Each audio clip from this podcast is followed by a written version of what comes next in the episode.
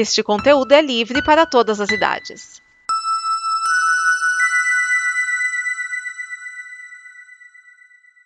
Obrigado por dar play neste programa.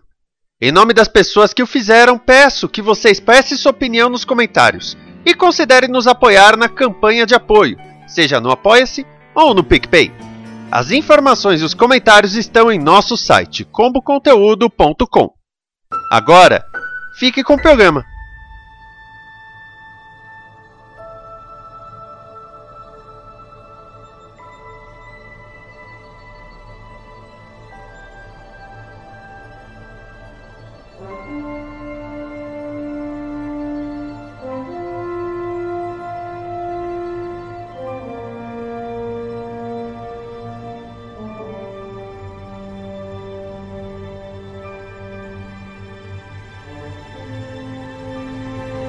Frequência de saudação aberta, este mais um episódio do Dobra 9, podcast onde estamos analisando cada um dos episódios das séries de Star Trek, dessa que é a sua terceira era na televisão. Meu nome é Ricardo Pinheiro e nós estaremos hoje falando do episódio Species 10C de Star Trek Discovery. Esse episódio foi distribuído pelo Paramount Plus no dia 10 de março de 2022 nos Estados Unidos e no dia seguinte no Brasil. Este é o 12 episódio da quarta temporada de Discovery. Passemos então à frase do episódio.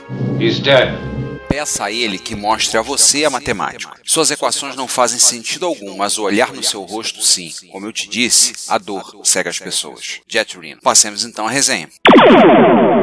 O episódio começa com a Discovery finalmente chegando ao hipercampo da espécie 10C, mas nenhuma das formas padrão de comunicação está funcionando. Nem adianta saudar em todas as frequências, não rola. É como se eles nem soubessem que estamos aqui. Complicado, né? Vamos de plano B, vamos pulverizar gás pacífico na superfície do campo. Mandamos alguns droids DOT 23 para lá jogarem aquele hidrocarboneto que simboliza a paz para eles. O que, que poderia dar de errado? Da superfície do campo sai um, uma espécie de um tentáculo que agarra a Discovery e puxa ela para dentro. Ops. Lá dentro ficamos sabendo que há três planetas gigantes de gás idênticos. A Discovery se vê cercada por centenas de formas de vida e começa um a escanear o outro, mas ainda sem um diálogo entre a Disco e a espécie 10C. E o tempo aperta, faltam 15 horas para a Terra e Nivar. Temos um debate no comitê de primeiro contato e Michael lembra da etiqueta padrão do jantar do corpo diplomático da Federação, e ela sugere oferecer um presente na forma de um pouco de boromita. Isso também funciona. Algo se aproxima da porta do hangar e vemos uma forma de vida gigante, brilhante e meio difusa. O Dr. Irai finalmente mostra que não veio a bordo só para comer e começa a interagir. Vamos chamar essa forma de vida de nebuloso. Então ele começa a borrifar todos aqueles hidrocarbonetos identificados no episódio passado e a piscar um monte de luzes, que parece sem sentido. Não há o contexto cultural, então é muito pior do que grego, turco ou chinês para entender. Enquanto isso, sem o conhecimento de todos menos uma da tripulação, a nave de Book está lá, agarrada debaixo da Discovery e camuflada. A General Nidoi mantém Book e Tark atualizados enquanto a prisioneira Reno morde o Alcaçuz na sua cela improvisada.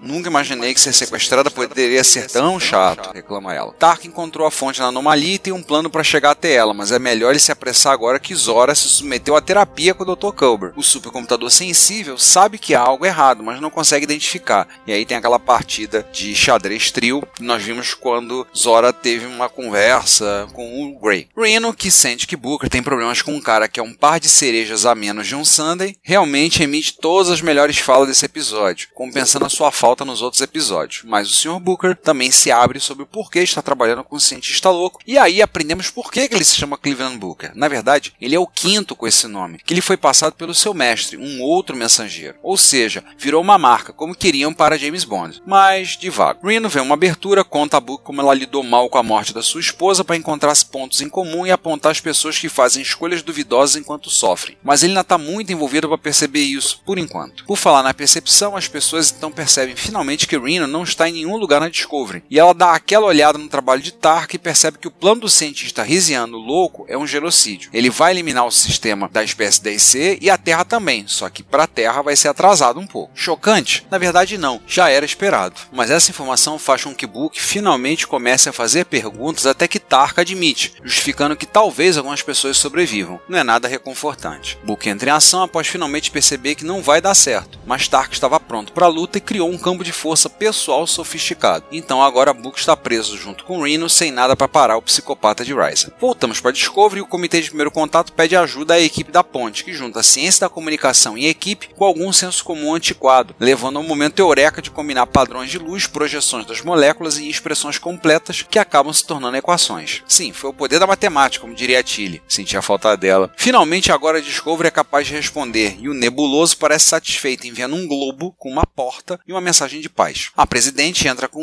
Michael, Saru e Tirina com Nidoi sem qualquer suspeita, escolhendo ficar do lado de fora. Doutor Irai não curtiu muito ter se deixado para trás. Quem mandou ficar comendo o tempo todo? Mas eles precisam dele como apoio no caso das coisas correrem mal. Enquanto esperam que Stamets construa uma caixa de tradução, Saru e Tirina trocam alguns momentos embaraçosos. Michael leva seu primeiro oficial de lado para admitir que a presidente de Nivar está se sentindo fora de controle. Ela conhece bem os vulcanos. Saru e Michael, amigos de longa data, são capazes de ajudar um ao outro, gritam para baixar a tensão, abraçam-se e voltam para a missão. Um momento muito legal. Eles entram na esfera misteriosa enquanto isso a busca por Rino fica séria, mas quando encontra o distintivo dela, ainda enviando dados biométricos, mas sem ela anexada ao badge. É, aí tem. Dentro da esfera, a espécie 10C recria a ponte da USS Discovery para sua embaixada flutuante. Usando o tradutor de Stamets e algum pensamento aguçado, eles são capazes de transmitir sua mensagem mais importante. Anomalia mais nós igual a terror. E a espécie 10C responde com empatia. Agora finalmente estamos chegando a algum lugar. Infelizmente, esse é o momento em que Nidoi segue cegamente uma mensagem de texto de Tarka para sabotar a nave, jogando plasma de um dos nacelles de dobra e fazendo um buraco na concha que seca a Discovery e com isso libera a nave de Book. O nebuloso fecha a embaixada, devolvendo a equipe de volta para o hangar, assim como Rina é finalmente capaz de receber uma mensagem por meio de um comunicador escondido alimentado pelo alcaçuz que Rina estava mastigando. Ela informa a Michael sobre o plano de Tarka. Você tem que nos deter, custe o que custar. Fim do episódio e todo mundo com o coração na boca. Passemos a questionamentos e opiniões.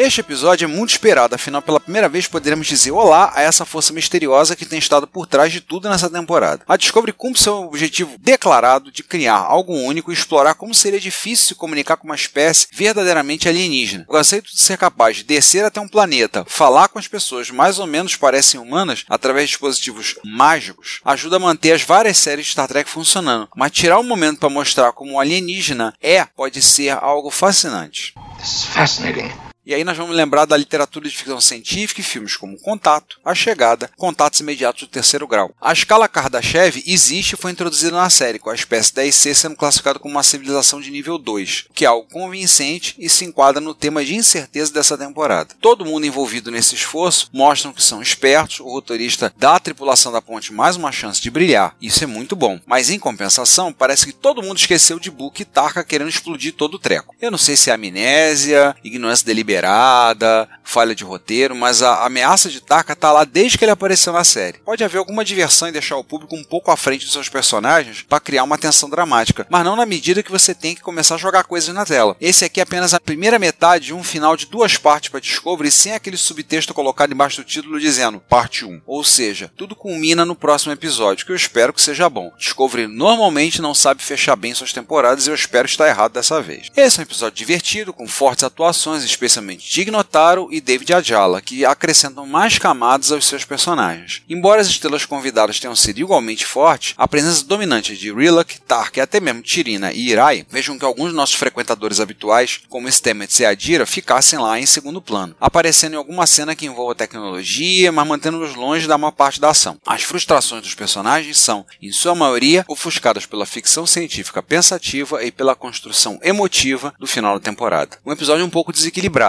que de um lado muito bom, mas parece simplesmente esqueceram o outro lado, a ameaça. Todo mundo foi pego de surpresa. Vamos às curiosidades. Este é o segundo episódio no qual Kyle Jarrow é acreditado como roteirista. Ele se juntou à série como coprodutor executivo para a quarta temporada. O Latundo Tsusami dirige seu 11 episódio de Discovery, campeão absoluto. Ele está na série desde a primeira temporada. Pela primeira vez, vemos que o laboratório de Stamets tem uma comporta de ar no teto, uma clarabóia. Os robôs DOT 23 saem por ali após serem carregados. Agora, o laboratório de Stamets não é engenharia. Para que está errado, gente. Depois da reforma que a nave teve, perdendo, por exemplo, a sala de transportes e ganhando um bar, não sabemos exatamente o que mudou, ou eles não quiseram construir outro conjunto. No Toirai continua sendo vídeos do petiscando, como em todos os episódios que ele apareceu, pelo menos dessa vez ele participa mais efetivamente. Michael Burnham menciona a sigla MET, Messaging Extraterrestrial Intelligence, uma organização de pesquisa sem fins lucrativos que especula que a linguagem matemática Linkus poderia ser usada para comunicação alienígena. Anson Mount, Capitão Pike, faz parte do conselho de administração da MET. A escala de Kardashev é um método proposto pelo astrofísico soviético Nikolai Kardashev para medir o grau de desenvolvimento tecnológico de uma civilização. Foi apresentado originalmente em 1964 e classifica as civilizações baseada na quantidade de energia coletada, utilizada e processada e seu aumento em escala logarítmica. Tipo 0. Aproveita a energia potencial de um planeta, mas não completamente. A humanidade atual é tipo 0, alguma coisa. Tipo 1. Aproveita a energia potencial de um planeta como um todo. Tipo 2. Aproveita toda a energia potencial de uma estrela. A espécie 10C é tipo 2 e, segundo a Wikipédia, a Federação Unida dos Planetas também se classifica nesse tipo. Tipo 3. Aproveita toda a energia potencial de uma galáxia. Assim, são categorizados, segundo a Wikipédia, a coletividade Borg. Tipo 4. Aproveita toda a energia potencial de um universo. O contínuo Q, que vocês vão ver mais na nova geração, agora em Picard, também é nessa categoria. Na tem o tipo 5 e o tipo 6, mas eu não vou explicar aqui. Vou deixar vocês curiosos e recomendo que dêem uma olhada lá no Wikipedia. Conclusão? Mais um episódio que não deve ser visto fora do contexto do fechamento da temporada. E são quatro. Já foram três. Vamos ver como é que fecha a temporada no próximo episódio. Continua sendo bom, mas espero que tenha um fechamento melhor do que os outros. E com isso encerramos mais um episódio da Obra Nova. Muito obrigado por ter ouvido até aqui. Recomendamos a você que continue consumindo conteúdo da em comboconteúdo.com. Participe da campanha de financiamento coletivo da Combo em apoia.se barra combo. Visite o Retrópolis em www.retrópolis.net.br para notícias e informações informações e curiosidades sobre computação clássica e visite o Trek Brasilis em trekbrasilis.org. Frequência e saudações encerradas. Até o próximo episódio.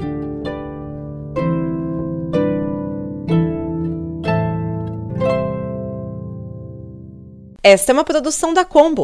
Confira todo o conteúdo do amanhã em nosso site comboconteúdo.com.